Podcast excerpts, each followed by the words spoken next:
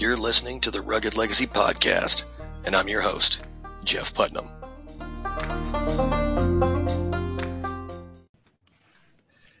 Hey, everyone, and welcome to the Rugged Legacy Podcast. I am your host, Jeff Putnam, and I'm joined today by strongman Zach Homol, former coal miner, current gym owner, and just all around beast and family man. So, Zach, thanks for coming on the show, brother. Jeff, what's up, bro? Thanks for having me on, dude. The Rugged Legacy Podcast. I feel rugged and more badass just from being on the podcast. Well, you should. It's a bleeding effect. yeah. So you, you're the owner of Iron Valley Barbell, and you've definitely uh, filled out the whole strongman persona. I've seen a lot of your content, and uh, watching some of your older videos, you you're you're a monster. Um, was that some something that you know just you wanted to get into fitness wise and own a gym, or was you know the hard labor jobs like being a coal miner and things like that? Um, just you know what, I'm getting strong. I'm gonna go. I'm just gonna keep doing it, and then it kind of developed into it. Yeah, man, that's a great question. So actually, my parents bought me a weight set when I was like 10, 11 years old. But naturally, you know, it's in the basement. It kind of was one of those things that just collected dust. And I think my mom used it mostly just like a clothes hamper to hang some clothes on. but uh, my parents ended up separating around the age 12, 13. So it's a couple years after that. And my mom ended up remarrying, and her husband that she remarried, my stepdad, Dave, he had a full gym set that We used to train people in the basement of his gym at, at, his house, and then he moved all of his equipment into our house when they moved in together. So I had a full gym in my basement. Um, from the age I was like 13, and then my then he ended up actually opening a gym in town, and so that's kind of how I fell into lifting weights. I was kind of always around it, and um, I was amateur boxing at the time too in high school. So I wanted to hit people harder, so they quit hitting me so hard. Well, yeah. And, that led to you know more weightlifting and kind of spiraled from there. So, you know, it's it's interesting you went the strongman route though. Uh, a lot of people don't do that. A lot of people go into the pure aesthetic side of it. You know, they yeah, go dude, into. You know what? It's I think a lot of that. A lot of the reason why I averted from going the aesthetic route had to do with two things. The first thing was I'm a little guy. I'm only like five foot seven. Um, at that time, I was weighing at that at that time I weighed like 100 pounds, you know, maybe soaking wet, and I just had a hard time putting muscle on. And I was always really just I was drawn towards the idea of becoming harder, um, stronger, and just like meaner. Like in my town, and the mentor I had growing up in weightlifting had served most of his adult life in prison. So when I got out, you know, the only thing that really mattered was when he got out, rather, the only thing that really mattered to him was how fucking strong are you going to be, you know, uh, kind of that whole persona. And I watched how he conducted himself in our small town, Wellsburg, West Virginia, with 2,900 people. And this guy, it's a big city. He, yeah, it's huge, right? Uh, hey, where I live, I've got 800. So you really, be, yeah. One stoplight, no stoplights. I've got a blinker. Nice. It doesn't so work. This, so this guy, uh, he he had everybody's respect in town. If not, he demanded it. And you know, he's like legends were told of tales of this guy, bar fights and shit, and just you know, a tough, rugged dude. He'd fit perfect on the podcast here. And uh, that kind of envied that. So I kind of just fell into that route of I knew that if I wanted to be, you know, respected in what I thought that was at that time through my young you know, just going into puberty, my testosterone's through the roof, wanting to fight all the time, and so I kind of just fell into the strength training realm of things. Yeah, I I had that same kind of thing. I'm like you. I'm maybe five six and a half, and I'm being generous with a half, but I wear boots, so it okay, kind of helps out. Like yeah. five eight, we'll call it.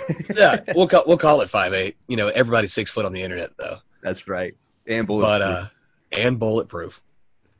But you know, I joined the Army National Guard when I was 17, and I was probably like you, 125 pounds, maybe. You know, I was a small guy, but I liked the idea that strength mattered because you, we grew up in the South, and i am walking around these giant, you know, corn fed beef dudes. And I still played football in high school. I still went out there on the field with the big guys. I was I was always that guy that never wanted to be like, well, he's too small. He's not going to go do it. I was like, mm-hmm. Rudy, I don't mind. I'll go out there and I'll get pummeled, but it's going to be fun. But when I started, uh, you know, after I only did, you know, a few years in the guard, but after that, and I started getting into the manual labor jobs, I didn't care how good I looked. I just wanted to be strong. I wanted to be that little guy who could pick up a pool table on his back if he needed to, you know, and it, because we're obviously never going to be the ones that are six foot five, 250 pounds walking around looking like Captain America. You know, right. it, it, it mattered about being strong though, and being able mm-hmm. to, you know, swing that hammer as much as you have to and bro, those those guys. No offense to anybody listening, but the show ponies are a dime and a dozen. Anybody can have abs and look good, right? Not everybody can be strong. It takes a different discipline and a different level of crazy when you see someone deadlifting big weights. You see them squatting big weights. You see them moving in big weights. You see them picking up big ass rocks and putting over top of their head. A, because it's crazy and hard to pick up, and B, that rock could snap and break your head anyways. Like there's a certain level of people who have this certain level of craziness, and those are the people who typically want to pursue themselves in strength. Every time you hear someone say, "Ah, I don't deadlift because the risk, the risk doesn't, it's not there for me. There, there's no ROI for me. The risk is more than a reward." And I'm saying, "You're exactly right, and that's why you always be weak." and there's nothing wrong with that, right? But that is truth. That's why you always suck at deadlift. Yeah.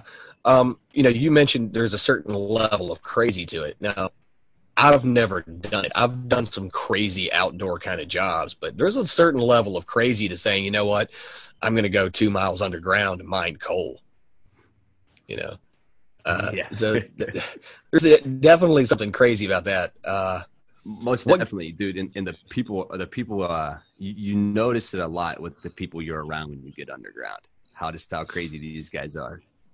Yeah, I imagine. Um, you know, we were talking before we you know, we started recording, and you were saying you, you went back to West Virginia because you wanted to be around family, and the first thing you got into was coal mining. Was that just because of the availability, or did you were you drawn to that level of danger? A little bit of both, actually. So, I uh, my first job ever was roofing, and when I got out of roofing, I had graduated high school. I went and tried my hand at the first uh, one semester in college didn't do so well. Failed out of business school, actually, ironically enough. And um, my buddy was like, dude, they're paying 24 bucks an hour to iron work out in Colorado. You want to come? So it was like, dude, of course. I tell my mom, like, hey, I'm leaving Friday. It was like a Wednesday. I'm like, hey, I'm leaving Friday to go iron work out in Colorado. 24 bucks an hour. I said, you can't beat it. She's like, oh, you know, she didn't know what to say. So I went out there and I worked for a couple months out there and you know, I was just really, you know, I was 19, so I'm missing friends, I'm missing family. Everyone's in college, you know, having a good time. So I was like, I want to be packing on to be part of that. So when I came home, I was already accustomed to making good money and spending good money. And at that time, I'm, you know, doing a lot of drugs, I'm partying a lot. So I was like, I need to accommodate my lifestyle. So the only thing that really would accommodate that back home is coal mining. There's not a lot of availability for jobs in the Ohio Valley. But on top of that, if you're a coal miner, everybody knows you got money, you know, you get all the chicks, and then obviously, you know, everything else that kind of comes along with that lifestyle. But I am definitely drawn to the more at risk job or even that i mean that's even my training portrays that the more at risk exercises you know. Every day on my social media you see people oh you're gonna hurt your back. You know it's i'm always been drawn to the things that are more dangerous because i think it requires a more mental focus and it makes me a better human being well, yeah, you know, there's that saying, you never feel more alive than when you could die. And I think that's something that a lot of people don't understand. Men understand this more uh, than anybody else, especially men who are actively in these fields or just uh, have that desire to push themselves, which every man should.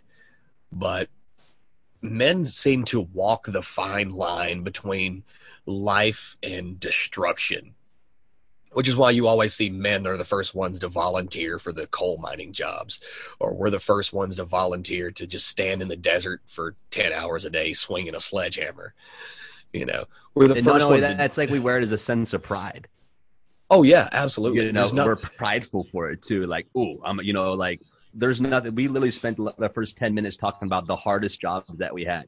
You slinging a sledgehammer for 12 hours a day, you know, 16 pound sledgehammer, and me working a thousand foot underground. Like we couldn't wait to share those stories with each other.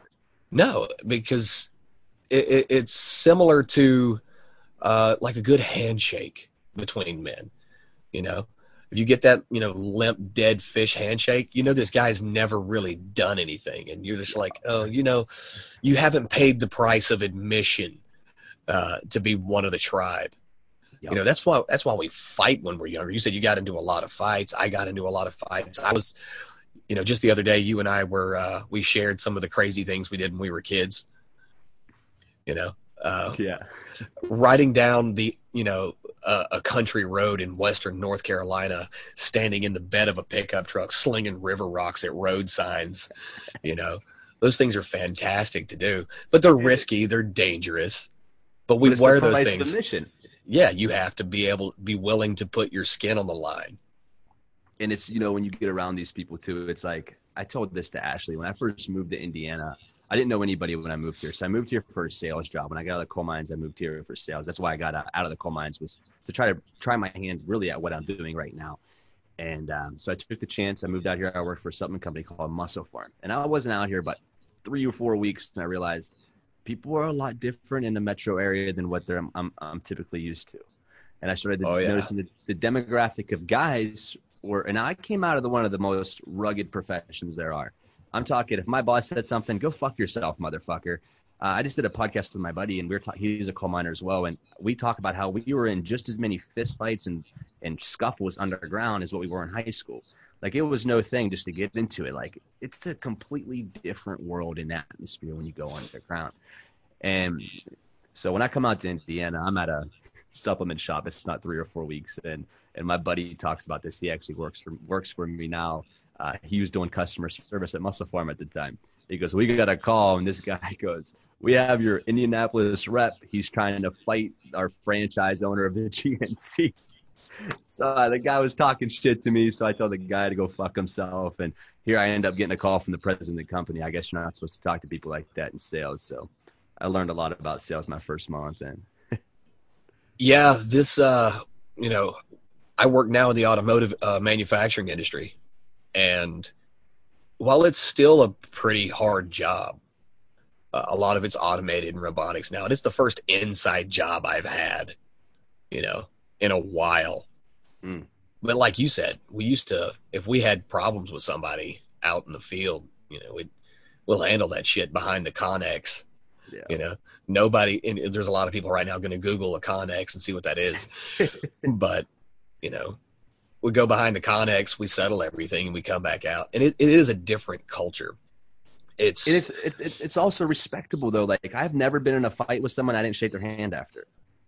Yeah, and you'll find that people in these cultures, whether it, you know, and I talked to Bobby Dino about this a while back, like the prison culture, you know, and the the military culture and a culture in a, like a field with like oil hands or coal miners or uh, manual labors. You're not going to find many soft people out there. Everybody out there is strong, they're aggressive, and they'll probably punch you in the mouth given any type of excuse. 100%. But that's it's, but it's that's what makes about toxic masculinity. Absolutely. Yeah, and it's beautiful. It's most definitely the most beautiful. Yeah, but everybody there is very polite to each other because they know they can get punched in the mouth for not being polite. So you don't throw down unless you really have to. Yeah, and you don't just run your mouth saying just some bullshit. Like the stuff that I see on social medias, uh, especially on Twitter. I'm way more active on Twitter this uh, the past about eight months than I've ever been.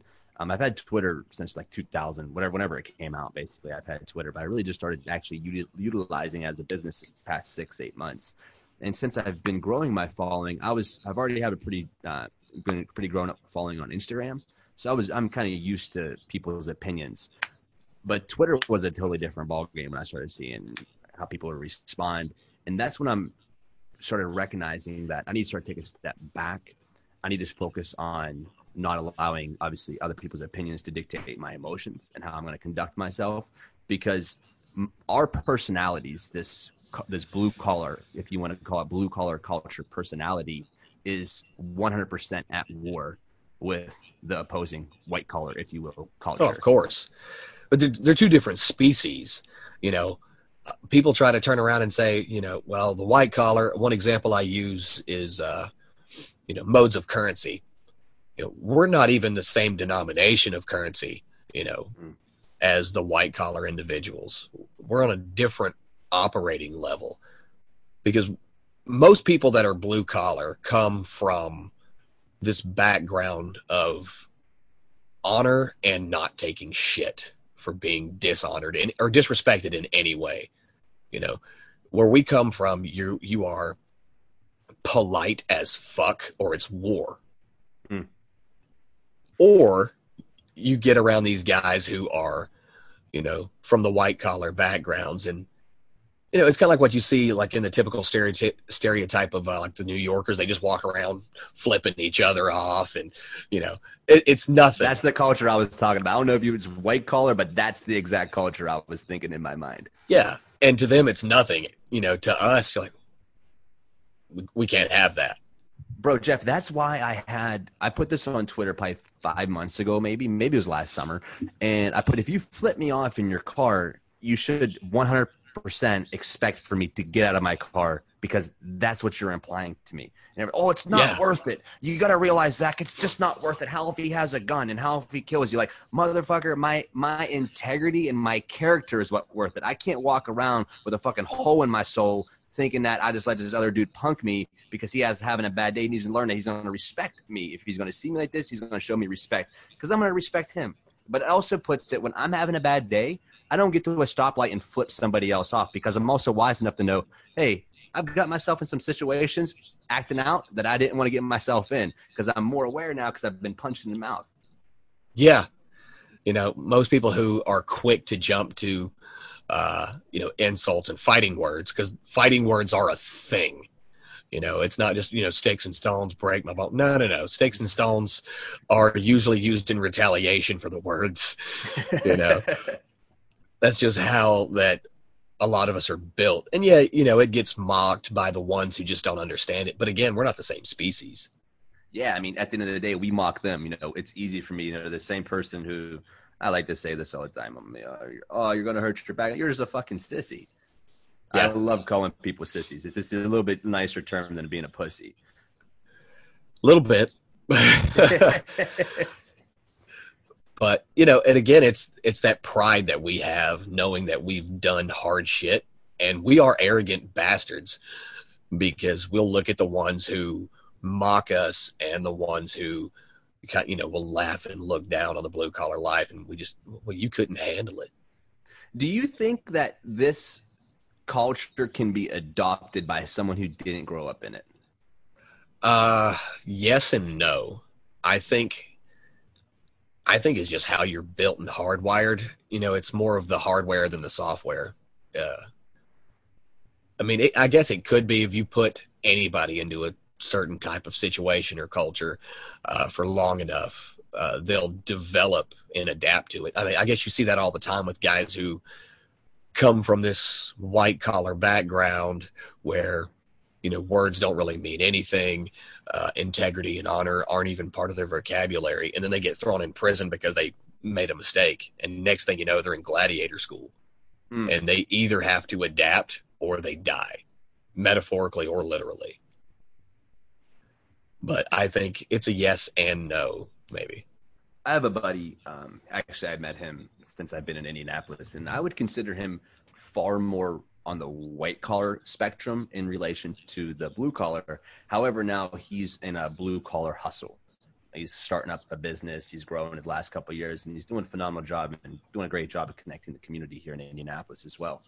But what. I noticed in him is he has this, even though he comes from this white collar ish, he has a lot of these hardcore blue collar, if you will, traits. What I mean by that is he he developed this chip on his shoulder for basically his dad his dad had wrote his life out for him. You're supposed to be this you're supposed to do this. You know you're a doctor or whatever you know the hell it's supposed to be. You're supposed to go to this college supposed to do this.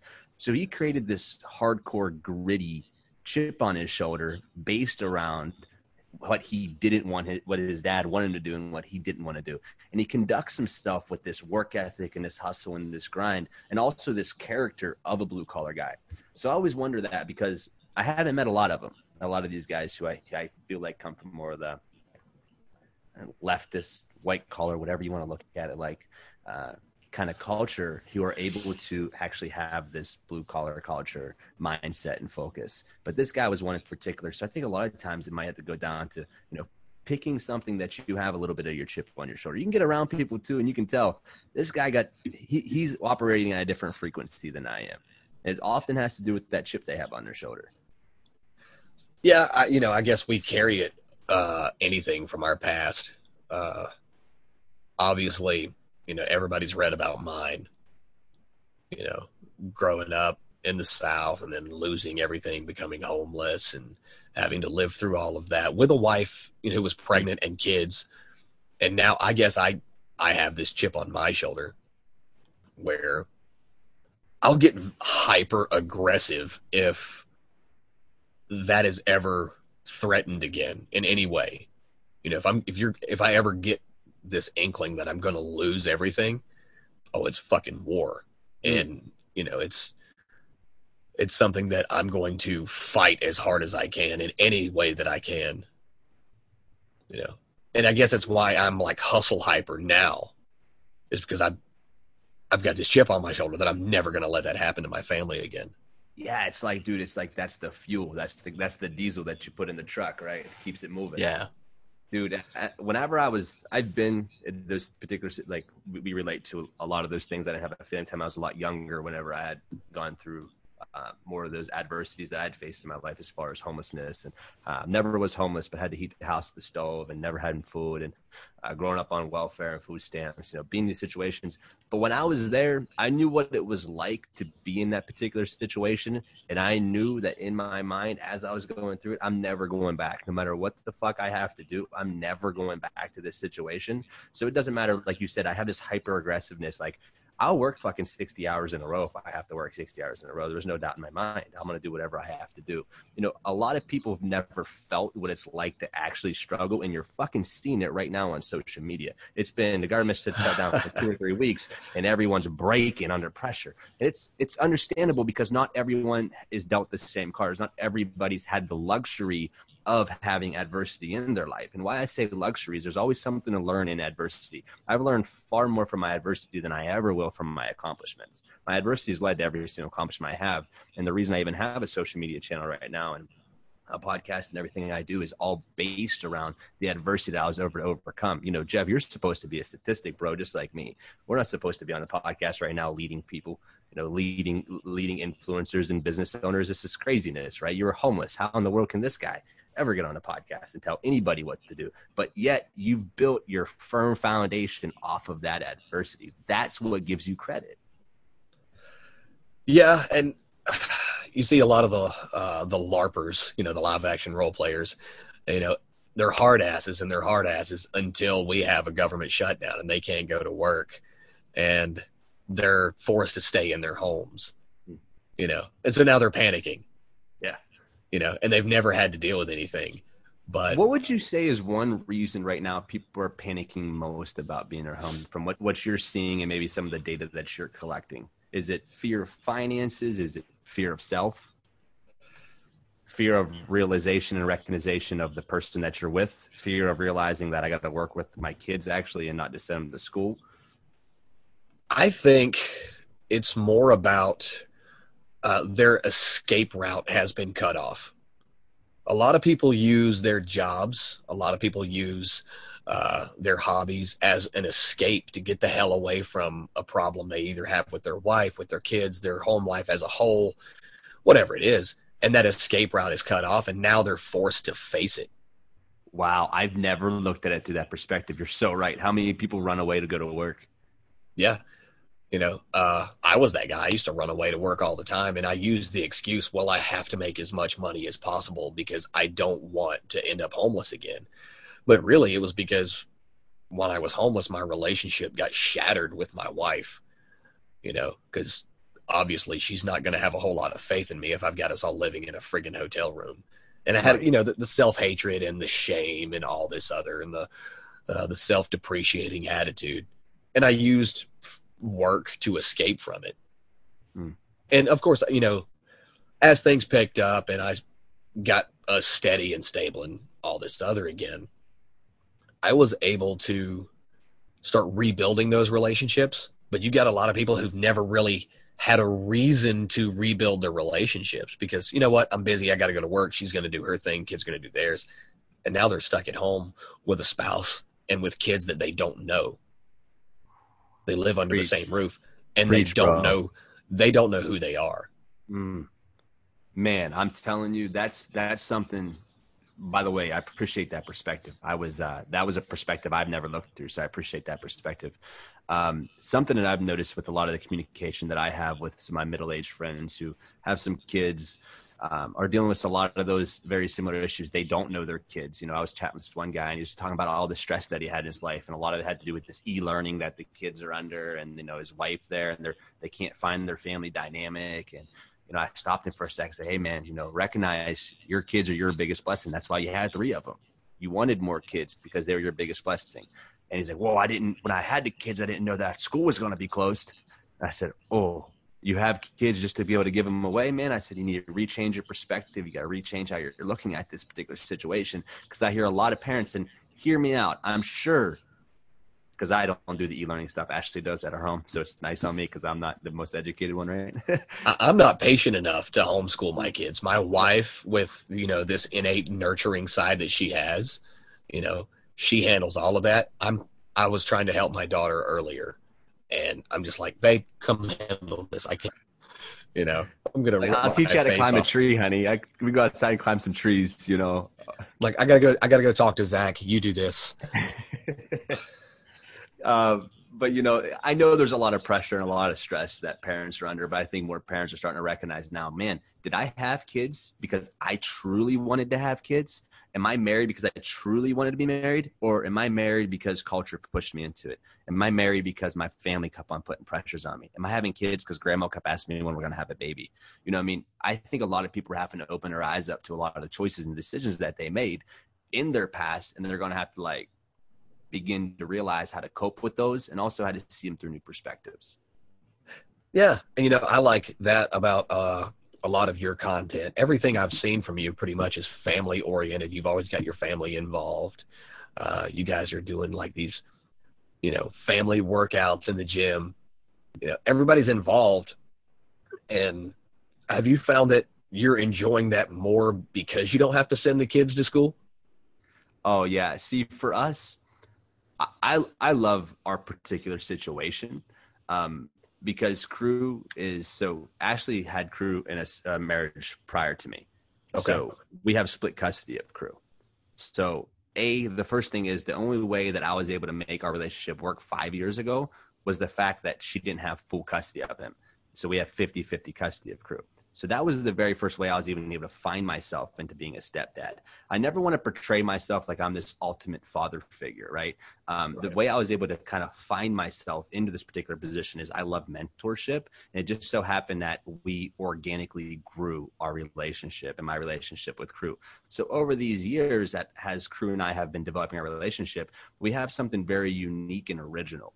So our relationship now, he's at the, he's at eight years old I'm like the coolest guy in the world to him. So at this particular time for us, it's excellent because when we have crew, he really wants to, you know, he's into like wanting to be active. He's into wanting to be outside. He's kind of into all the things that I already enjoy doing, or maybe it's because that I've kind of helped you know mentor him to enjoy these type of things as well you know the physical fitness and staying healthy and being outside. So this whole quarantine has actually been great on us because we both ashley and i both are entrepreneurs in a sense she only works in the salon two days a week and the other days she works for herself so we're used to being home we're used to the summers on having him all the time in the summertime and all that time so we kind of just fell right into like hey sweet we can uh, you know get these extra products done and we went down downstate for a couple uh, downstate for two weeks just to hang out as a family. So that's been it's actually worked out really good in our particular situations. But like I said, a lot of it was because of all the pre work we did and also the situation that I'm in. Yeah, with uh, Melissa and I, you know, all of our kids are ours. You know, all nine of them. nine? I didn't know you had nine kids. Yeah, I've got nine. There's only one girl though. Oh wow! Which I'm really glad it's not the other way around. Right. Yeah, I don't know. I don't know how I'd survive with eight girls and a wife. Yeah, I, I would just take the boy and we would live outside. We get the shed. Yeah. yeah, if that was the case, we're just gonna live outside in a tree or something. But you know, for us, we've we've been working on getting things to where we're more more self-sustainable and less reliant on public schools and this and that and the other. Um, my 14-year-old son, uh, he came out as gay two years ago, and when that happened, he started having a lot of problems at school, kids picking on him and all this other. So we pulled him out. We started homeschooling him. Everything settled that way. And our goal was to get all of the kids homeschooled uh, by the end of 2020. Oh, wow. Well, aside from the two oldest that are still in the house, my two oldest kids, my two oldest boys, uh, they're both grown. They're living out in Texas doing their own thing.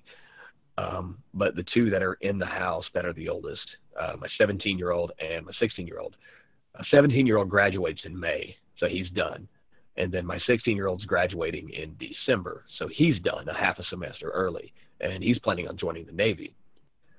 And so we were only going to focus on, you know, 14 year olds already homeschooled, and then we just have the 13, the tw- uh, the 11, uh, the seven, and the five, and just get those homeschooled.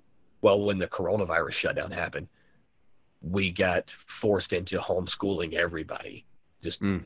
immediately. And it's such a better dynamic with the kids be able to get up, you know, six thirty, seven o'clock in the morning and chill, tidy up their rooms, eat some breakfast, sit down at the table at nine o'clock, do schoolwork for three hours, and they're done. Right much rather than we get them up at, you know, six o'clock in the morning, get them dressed and ready. They're out the door by six forty-five. Get on the school bus, go to school, come home at three thirty in the afternoon. Then they've got schoolwork and all this other. But it's brought us closer together as a family, with all of us home all the time. Oh, I could imagine. Most definitely, especially with you being home now too. And it's awesome that your wife, that you guys are already starting the homeschool things. Are you guys putting out any like tips and stuff right now for people who are in that particular realm? Because I've seen a lot of people struggle with the whole homeschooling. Uh, we are working on starting a uh, a project where we're going to do uh, a parenting guide. Nice, but that comes after I finish the book that I'm working on now. So it might be awesome. a little. So it might be a little bit, but what what's the current book you're working on? It's called Leading Your Wife: A Man's Guide to Becoming the Patriarch. A lot of people aren't going to like that, but that's okay. I don't need that's everybody okay. to like me. Hey, remember, it, it, I remember a buddy of mine. He's he would he'd fit right in on this podcast with us too. His name's Dillion, and um, so what Dillion does is he collects porta potties. So basically, he's a guy who drives around, cleans the porta potties, gets the porta potties, whatever. Shitty job, right? Yeah. But Dillion like is one of the most hard nosed motherfuckers I ever met, and I sat down with him and we just jived. He's one of the one of the first friends I had in Indianapolis that I'm like, okay, this guy's a lot like my buddies back home. And me and him are hanging out one day at breakfast, and I'm pitching this idea to him. And I'm like, but listen, man, I just don't think people are very similar to what you said. A lot of people ain't gonna like this. He looked me dead in the eyes and he goes, then it's not for them to like. And that like changed my perspective for the rest of my literally my business flopped upside down. I go, you're exactly right. Like everything I do doesn't have to be for everybody. And I've always subconsciously known that and even conducted myself a lot of times in that manner. But when it comes to like drawing revenue and leading and how I want to portray myself and the legacy I want to leave, I sometimes get caught up in these hiccups of trying to please people. And I'm like, because at the end of the day, I love having friends. Like you posted, I'm a hugger. Like, dude, I, they won't let me greet at church because I'll hug and kiss everybody. I mean, I literally love people. I love to please people. I love to be able to be able to just offer. I love to have my friends over. These things really get me going. But to sometimes at a fault. So I got to stop back and say, hey, listen. And I think a lot of it has to do with my past life. I was completely opposite, where I was constantly trying, you know, get in fights and be that hard nosed guy. And then I kind of switched to this side. And now I'm finding myself somewhere in the middle. Where I'm just like, hey, I'm not going to please everybody, and that's totally fine. But I also want to make sure I don't ride that line of constantly being a dickhead. And then I'm on this other line of constantly being like, well, I also don't want to be a pushover. Yeah. And you being in the fitness industry, I know you get a lot of pushback on what your workouts are, what kind of workouts you do, nutrition, because there's a lot of experts out there and a lot of them have very valid, you know, points and ideas and science backed data to support their positions and what they do. But, you know, you were talking about earlier, you have, you have those people that'll sit there and scream, "Oh, you're going to hurt your back." I, you know, you're doing, you know, Z presses with a kettlebell sitting down on the grass, or you're lifting this 250 pound rock over your head and standing on one foot while you've got a rolled ankle, and you know, you got yeah, and it's you've got all these people who are going to challenge everything because you have this image. I mean, the aesthetic works perfectly because you, you've got the beard, you've got the long hair, you're jacked, the tattoos everywhere, and you you're a, you know, just to look at, you're a meathead, hmm. you know, and then people would have that impression of you. And so that kind of helps the people not thinking you're going to be a pushover, you know, but then oh, you're, yeah. you, but then you bleed out with, you know, your, your cheesy smiling and hugging and just laughing and having a good time, you know, um, has that been something that you've seen a lot of lately now that everybody seems to be getting into the fitness realm? A lot of people kind of pushing back on you, trying to cut their own niche? Oh, the fitness space, and this is why I don't I don't go on fitness podcasts or anything because I think most fitness people are fucking douchebags. And that's just kind of where, where my my thought process is. I just don't think like a lot of these people think. Um, a lot of these fitness guys spend way too much time and way too much effort on this shit that really just doesn't matter. Um, and with that being, I've just been around the space long enough to know what works, what doesn't work. Um, I'm, I've been around long enough to know that everything can work if it's applied correctly and your nutrition and your rest all match. Um, you know, things if we're talking about fitness for a second, this is all that really matters. Making sure that your energy outputs matching your energy input.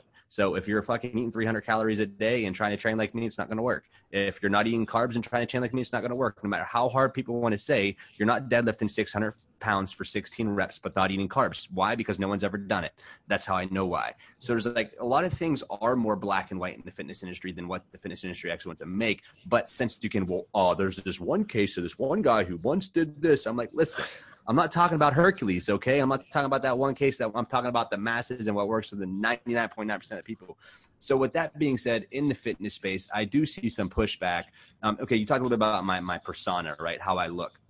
I also think that's why I'm more loving than people notice is because when people typically look at me, I don't want to ever act like I'm an intimidating guy.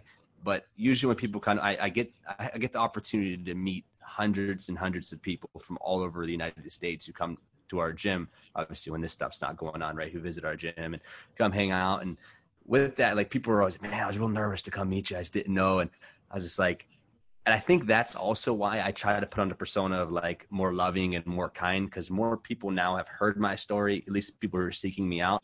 Or even in the gas station, you know, I get eyed up a little bit. People look at my tattoos and whatever. So I feel like that's also why I'm a little bit more on the, the, the loving side and the, you know, that how, uh, because of my persona, you know, kind of how I visually look. Yeah. You know, you you are you're 100 percent right with the people you know in the fitness industry. A lot of them are just fucking douchebags um, with the uh, my way is the right way, but they're just religiously keto or religiously paleo or religiously carnivore and all this other. And you know, I I think more of the fitness industry, and I, am glad and it's refreshing that I haven't seen this side from you. Um, they have this very weird relationship with food It's fucking weird, dude. It's it's weird. Yeah, I mean it's it's like it's like the religion. It's like their god. They yeah. worship it. Like I'm in pretty damn good shape, and I just eat. I eat whatever the hell I want. Last night I ate so much freaking pasta, I thought I was gonna die. I couldn't breathe. Oh, bro, I saw you putting that shirt on with them fucking boulder shoulders. Listen, I hey. went to go, dude. I put my ankle up there. I'm about broke my ankle again. I said I can't do this right now, Jeff. I'm about to break my ankle. yeah, but you know, it, it's it's nice to see someone in the fitness space that just looks at it as if it works, do it, if it doesn't, don't, and leave it at that. Yeah, you know, and a lot of the things that people are like okay getting a little bit closer to my realm of what i'm in inside of fitness i'm in the strength realm of things performance enhancing right? Becoming the best most strongest most agile, fastest athlete I can become and my athletes to become. Now, when we get into strength sports, it gets into a whole new level of egotistical human beings. And it comes to these men who believe that their method is the end all be all method. And if you don't do my method, you're an idiot. Uh, you don't know nothing. I've done and studied and programmed out so many different methods over the last 15 years of 14 years of strength training. It's ridiculous. And guess what? All methods have been able to work. Some methods are just more effective than other methods. The most effective method always is this. If you're trying to get stronger, the only thing that matters is what is weak. Whatever is weak needs strengthened. If you have the understanding of what weakness development exercise is going to strengthen your particular weakness, you will become stronger. The quickest example I can give that would be relatable to your listeners would be let's say you're deadlifting and your hips come up three to four inches, and then you start to deadlift on a bar and your lower back always hurts. All you need to do is more hamstring work and more hip hinge work. So if you do good mornings and increase your hamstring work, you won't have that issue no more. If you feel if you always have knee pain when you're squatting, you need to do two times the amount of hamstring work than what you're doing quad work. You do those two things, your knee pain goes away when you squat. There's no reason to have knee pain when you squat. The reason you have knee pain when you squat is because you don't know how to squat and you don't focus on your hamstring development. But people on social media will complicate the fuck out of that. I can just give someone four, I give them three different exercises and tell them to do it for four weeks. They come back, their squats up 20 pounds and their knees don't hurt no more yeah, you know, and I, I'm not a squat guy. I'm not a squat guy. I don't have any cartilage in my knees, so squatting's not going to happen for me. Uh, you know, outside of like body weight squats, um, mainly because it's bone on bone and it just hurts like shit afterwards. But you know, it there's things that I can do to supplement that, and it's very simple. You know, leg presses are fine, and you know, calf raises are fine, and glute work is fine, and lower back work is fine. I can do all these things. Just that one movement kills my knees because it's bone grinding on bone. But I just I, I like the fact that it's something that those won't work for me, but there's simple alternatives. And you've got those guys who are in your space go, no, no, no, do them anyway. Yeah, I, would rather be able to walk when I'm when I'm 35. Most you know, I'd rather. it's always the end goal too, right? It's and I feel like this is something that I should definitely uh, preface. Everything. Well, how should I put this? Every time I'm coaching somebody, it's always based around what their end goal is. Like Jeff, if you told me what's your end goal, Jeff, and your end goal is, hey, I just want to become a healthier, I want to be stronger, and I want to be healthy and be able to play with my nine kids and their grandkids, the forty-five thousand grandkids I'm going to have. Eighty-one know? grandkids, seven hundred and twenty-nine great grandkids. It's going to be exponential all the way down. That's right, brother. The legacy will live forever and you know okay you tell me you're in oh now i'm gonna base like I, I, like for instance i just got off a phone call two phone calls this morning. A lot of my online coaching or my in-person coaching is now via uh, we do them through facetime. So basically they facetime me and i coach them there and they tra- train in their garage. Well a couple of these guys are 45 to 50 years old. None of them squat I don't have them doing max effort squats. We'll do some belt squats, maybe some goblet squats here and there, but we're not max effort lower back squat, low back, low bar squatting. There's no reason this guy doesn't have to have a max effort squat. He just got to be able to strong enough to be able to squat down and pick up some rocks in his lawn or whenever he's moving mulch. His lower lumbar's got to be strong enough to support the load. That's all. So with that being said, it's not like just because you work out, you don't have to squat, bench, and deadlift. This, this uh, you saw me just last week. All I did was lift rocks overhead. I haven't bench pressed in four months, and I did 325 for 10 yesterday. It's like the, this. As long as we're changing our stimulus, as long as we're putting our body under stress, we're going to receive results. Yeah, yeah. Strength is all about time under tension. But what I like uh, about that is it, it, it time under tension equals strength, but not only just physically. You know, it, it it time under tension equals strength, you know, spiritually, mentally, you know, and that's not just, you know, weight wise. Right now, we're, you know, everybody's locked down, everybody's panicking. You're going to come out stronger from the we're under tension right now. You're right. We're bro. under tension right now. I like to I like to say this to people about adversity. When it comes to adversity, just as if the weights are, the more resistance the body is under, the more it grows and the stronger it becomes. The more resistance and adversity you're under in your life, the more you'll grow and the stronger you'll become. Yeah. You know, uh, someone asked me just the other, I think it was yesterday or maybe early, early this morning. Um, you know, when they were, you know, they heard my story about, you know, being homeless and it, it all happened after I quit my job with the general contractor and all this other, they asked if, uh, I don't think I replied back to them, but they asked me, uh, if I would still quit the general contractor job if I knew that it was going to lead me down, you know, through homelessness and all that. And as crazy it is to say, yeah, I would, mm. because I can't being homeless for two years, you know, with a family there's no way in hell I would be as strong as I am today up here and in here if I hadn't, you know, been forced to go through something like that. I don't think anything else in the world would have ever happened to me that would have been that hard and demanding. And, and, and how is things now um, since that demand, you know, with the misses and with the kids? Like I know you're working on this book on how you're leading your home. How has that particular time in your life evolve your relationships that you have right now with your family? But you know, at first it destroyed everything, like we talked about before. I was, you know, couldn't look my wife in the eye, couldn't look my kids in the eye. You know, self hatred and loathing and shame and all this other.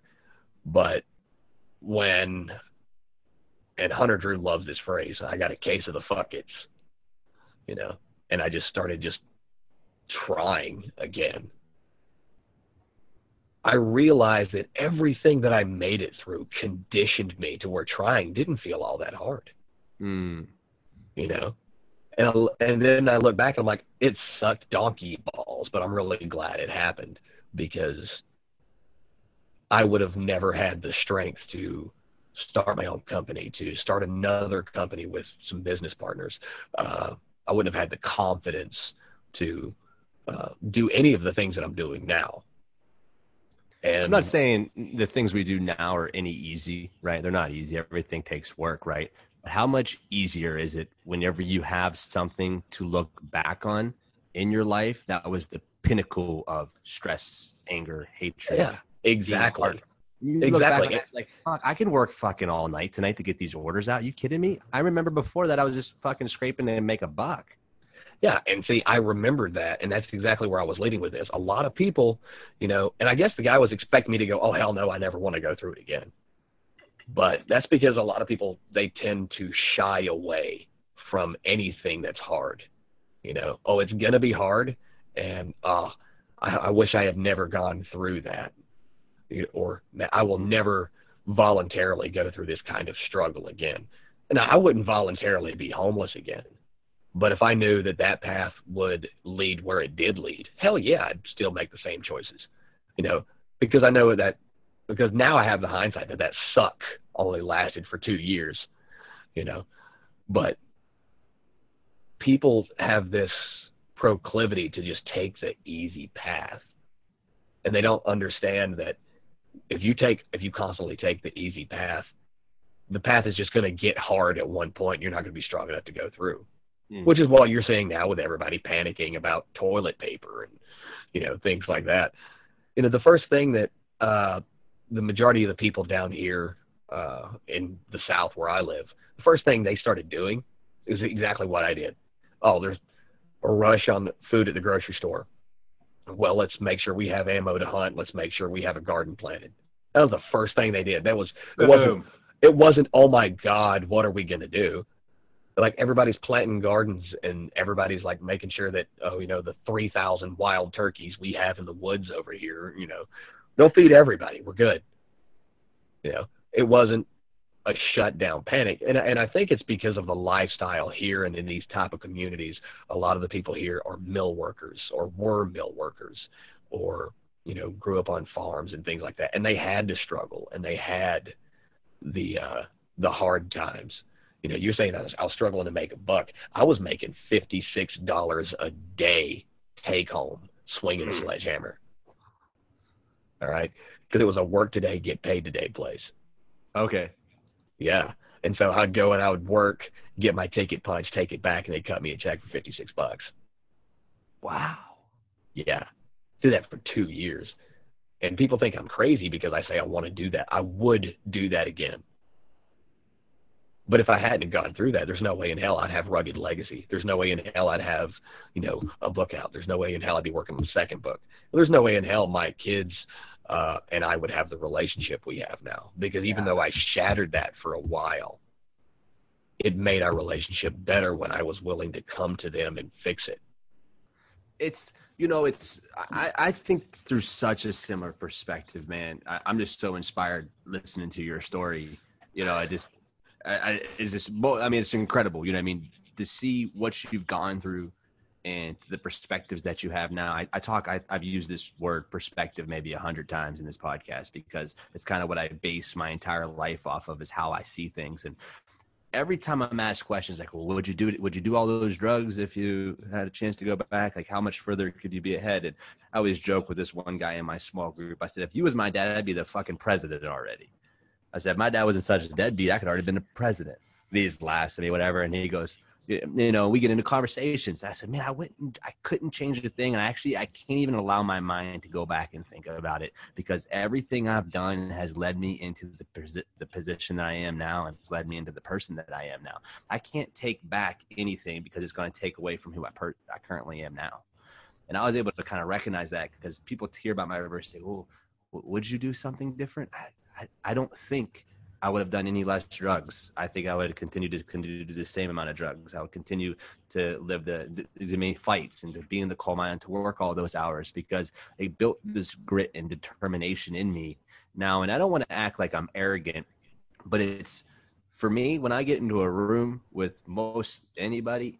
Uh, I, I had the honor one time and the privilege to have breakfast with Arnold Schwarzenegger for four hours, and it was the coolest thing ever. Right? But I'm how did that come about? I'm at Gold's Gym in Venice Beach working out. Arnold comes in, the guy I was business partners with, who's actually the president of that company that I was talking about. We ended up becoming business partners after him. MusclePharm had done business with Arnold Schwarzenegger. They knew each other. They linked up. Arnold invited us out to breakfast at this hotel. Be Arnold biked down. We sat there for four hours. But when I sat down with him, man, I'm with the dude. I read the first book I ever read was the Arnold Encyclopedia. That was the very first book I ever read. I'm like, this guy, I was the, he, the reason I'm here is because of him. Like, I, that's why I got into fitness and kept going into fitness, reading his books. And so I'm sitting there, and when I'm sitting there with him across the table, though, when he asked, like, he was, by the way, like the coolest freaking dude, man. Like, such a cool guy, so interested in me, like what I had going on. And he was talking all about powerlifting. And I was just like, to be around someone this level, but after I left, I realized like, man, I wasn't choked up. I wasn't nervous. I felt the entire time that I was supposed to be across the table from this guy. Everything in my life had led me to the position that I'm at right now. I can't take fucking back nothing because it would have ruined all those special moments like on this podcast or hanging out with Arnold or whatever it looked like, it would have taken away both the glory of those moments, but also probably taken me away from those particular moments because I went and had the grit, the determination, the willpower to put myself in the position I'm at right now. There's been so many times when I was working 20 hours a day in the coal mine, sorry, in the at the gym to get my gym running, or 16 hours a day in the coal mine. But really, when I was working at the gym, like I just wanted to fucking. There were so many times where I was so wore out. I was so tired. I was like, this is not taking off. What's going on, man? Are you sure you're doing the right move? Are you sure you're going about the right way? That I wanted to quit, that I could have quit. But my willpower and my determination, all my adversity prepared me for those hard moments that I could keep pushing through it, man. Do you ever have these moments where you argue with yourself about quitting something? Oh, yeah. Something something that happens to me. Um, it doesn't matter what it is. I'm having a bad day, you know, at work. I'm tired. I'm sore, you know, just beat up. You know, my hands, you know, I, I lose feeling in my hands all the time now because I've got um, the, the the onstart of carpal tunnel from having to grip a hammer all freaking day, and mm. you know, just a lot of manual labor with my freaking hands. And I'll be like, you know what? I've got vacation time. I've got, you know, this you know the point system we have, or how how many times you can leave work before you get fired, and all this other shit. I've got I've never used them. I've so I can just leave whenever the hell I want. But I'll argue with myself. If you leave, you're a bitch.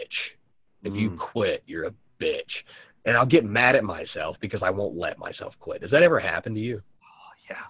You're it's pissed off. You're like, why do I have to be such a fucking asshole that I well, I won't quit? Why do I gotta, dude? In the mirror, there's. I'm telling you, it's probably two or three times a month in the mirror. I wake up and I'm being a fucking pussy. I look at myself like, what the fuck you thinking, dude? You didn't fucking come this far to fucking bitch out now to start fucking having these self sabotaging thoughts now. You fucking kidding me? You went, oh, dude, I'm always in my shit. I'm in my own ass far more than I've had anybody else in my own ass. But I also recognize that that's stuff that I have to do to keep myself in check because just as you said earlier, everyone's running from adversity, from resistance, from discomfort.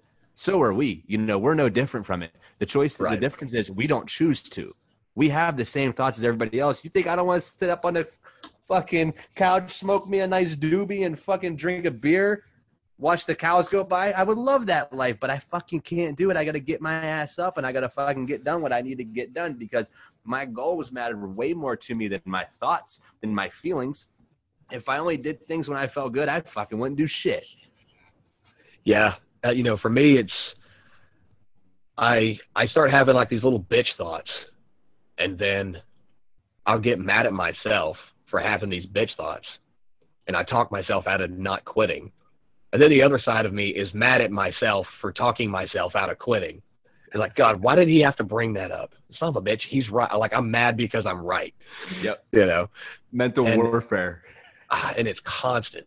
But it's just something that I think is, you know, people with your background, people with my background, or people background similar to ours, they have those moments where they argue with themselves about wanting to quit, and then they get mad that they were wanting to quit. They argue that point, and then they're mad, like, why do I have to not allow? Why am I the kind of guy that will not allow myself to quit? Because I want to relax so bad, but this other guy is right. You know, the other guy in the mirror is right, and he won't let me.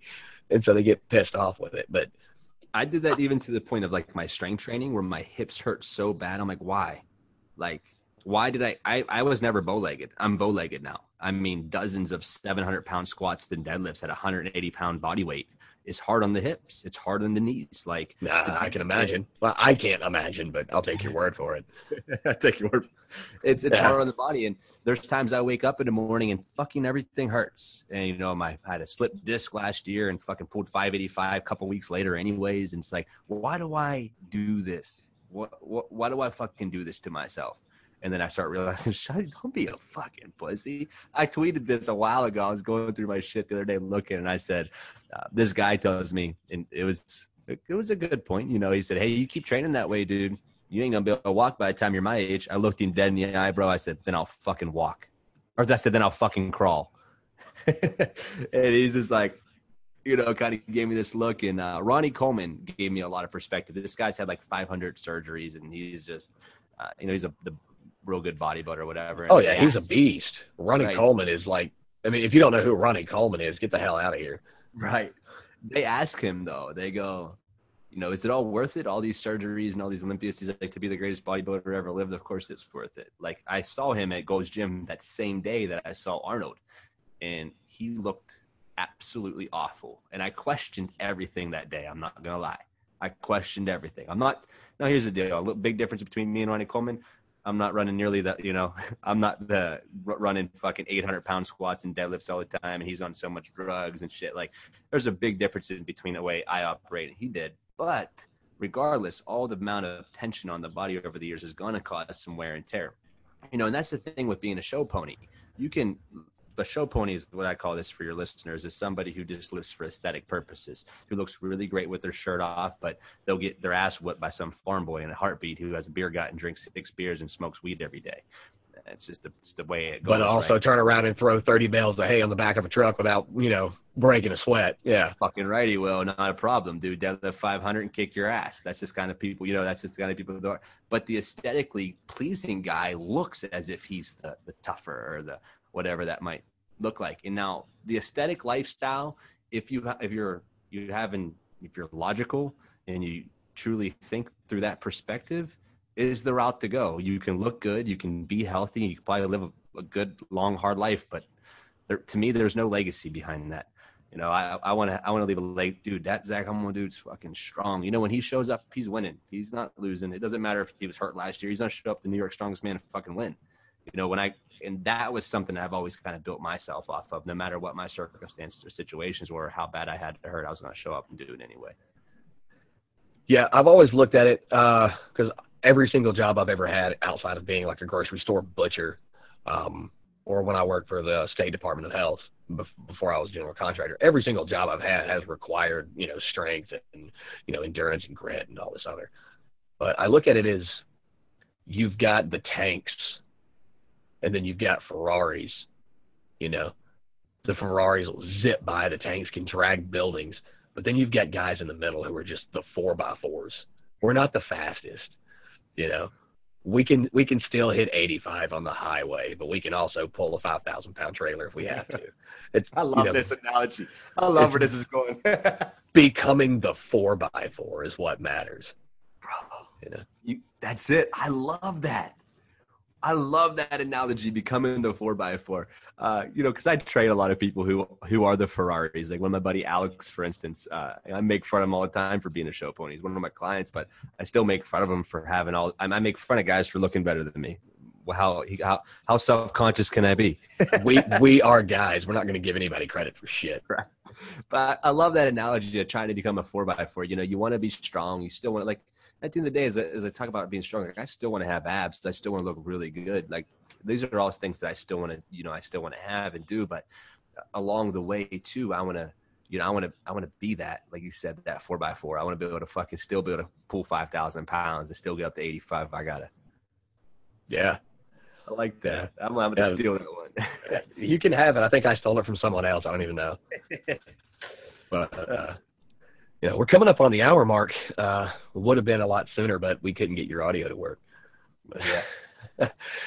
but uh, before we go, uh, what has, if you could sum it all up between starting off in, you know, we'll, we'll call the starting point, you know, your coal mining job. Starting off there, eventually getting to where you own and operate Iron Valley Barbell hitting the records that you've hit with your lifts and being a strong man.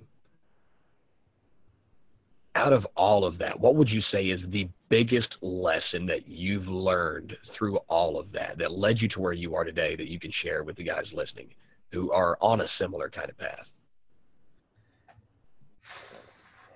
The biggest lesson, biggest lesson I've learned from both the so the coal mine just a little backstory. So the coal mining 12 hours a day i would get out of the coal mines. I'd have i'd be starving you know having ate all day basically barely getting any lunch. I get out i get two junior bacon cheeseburgers and i head right to the gym and i'd start working out anyways. I was disciplined and i was committed. Uh, when it came to opening the gym i'd work 16 to 20 hours a day. My lifts went down a ton. I was on my way i squatted 720 in the gym and 730 was the all-time world record at my weight. I was 10 pounds away right before I opened the gym. I said, once I open my gym, I'll be able to hit right there. I didn't account for all the hours I had to put in, and my lifts went down. But I kept going, kept grinding, I kept pushing. I didn't rely on motivation at that time. I kept going to the gym and kept training hard. I stayed disciplined. And you know, when it came to to strongman training, I switched from powerlifting into strongman. So when I went from powerlifting to strongman, I sucked at a lot of the exercises. Like I sucked at carrying things that are very heavy, very fast. And I was unmotivated because my knees always hurt because I turned myself bow legged over all the years of powerlifting. So, you know, I'm in this current process of now reframing my structure to be even better than I can be a strongman. And there's so many mornings that I wake up that I'm just not motivated. I have no motivation to do anything. And people go, Oh, why how do you stay stay motivated? How do you just stay so motivated to go to the gym all the time? And I want to tell all those people through all this time of, you know, you're going to go have ups and downs in your life, and through every different endeavor you go on, you have ups and downs. And if you constantly rely on motivation, you're constantly going to fail. You can't be motivated. You've got to be committed. And when it comes to commitment, that goes down to self integrity. You have to have integrity. If you say you're going to do something, You have to be a man of character and a man of integrity. If I say I'm going to open this gym, that's my word. That's all I have. I stand behind my word. So it's not to rely on motivation, it's to be rely on commitment. I like that. I think that goes into uh, what we were just talking about earlier, and it's a perfect spot to wrap it. Um, about you know you argue with yourself when you have the moments of weakness, but you gave yourself your word, and a man's word is really all he has. So if you're committed to doing it, you'll just do it, whether it sucks or not. Definitely. Yeah, I like that. Love it, bro. But, uh, Thanks for having me on the podcast, dude. I'm glad that we are actually finally able to connect, make this happen. Yeah, man, we're gonna have to do it again sometime. Definitely, dude. This is, I feel like we have plenty of things to talk about. I kind of feel like we just scratched the surface on a few things today. Yeah, probably. Uh, I was actually surprised to see how similar our backgrounds were. Because uh, this is the first time we've ever actually talked, you know, outside of text messaging. Yeah, yeah, and we just started texting just recently. Yeah, so, been, but I have been following you on social media. I know we've been following each other on social media. But I like, like all this stuff you're about.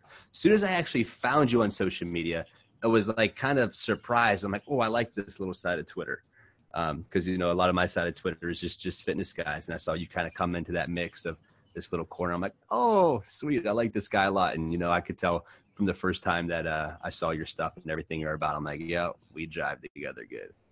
Hey, I dig it, brother. Oh yeah, brother. Uh, for those of you watching, for those of you listening, uh, if you're watching on YouTube, make sure you hit like, subscribe, leave a comment. Um, if you're listening on Apple, Google Play, Stitcher, Spotify, any of these uh, platforms, leave a review. They really help uh, help get the message out. Share the episode. Um, if you want to connect with Zach, you can do that. Uh, there'll be a some show notes and some links where you can find him. He also has his own podcast. It's like a mini podcast, and I like it. Thanks, bro. Yeah, I like it. It's uh, the Zach Homol Show. Uh, but um, those those will be in the show notes and also where you can find and connect with him on Instagram and Twitter. Uh, this is the 22nd episode of the Rugged Legacy podcast, and this is going to be Jeff and Zach signing off. Peace. Thank you for listening to the Rugged Legacy podcast. I hope you've been enjoying the content on all of the episodes, especially this one here. If you'd like to become a contributor and support this podcast, you can go to anchor.fm slash rugged legacy and click on the support icon.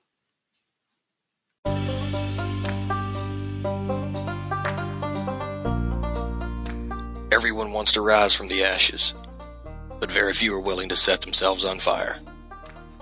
This has been a Rugged Legacy production.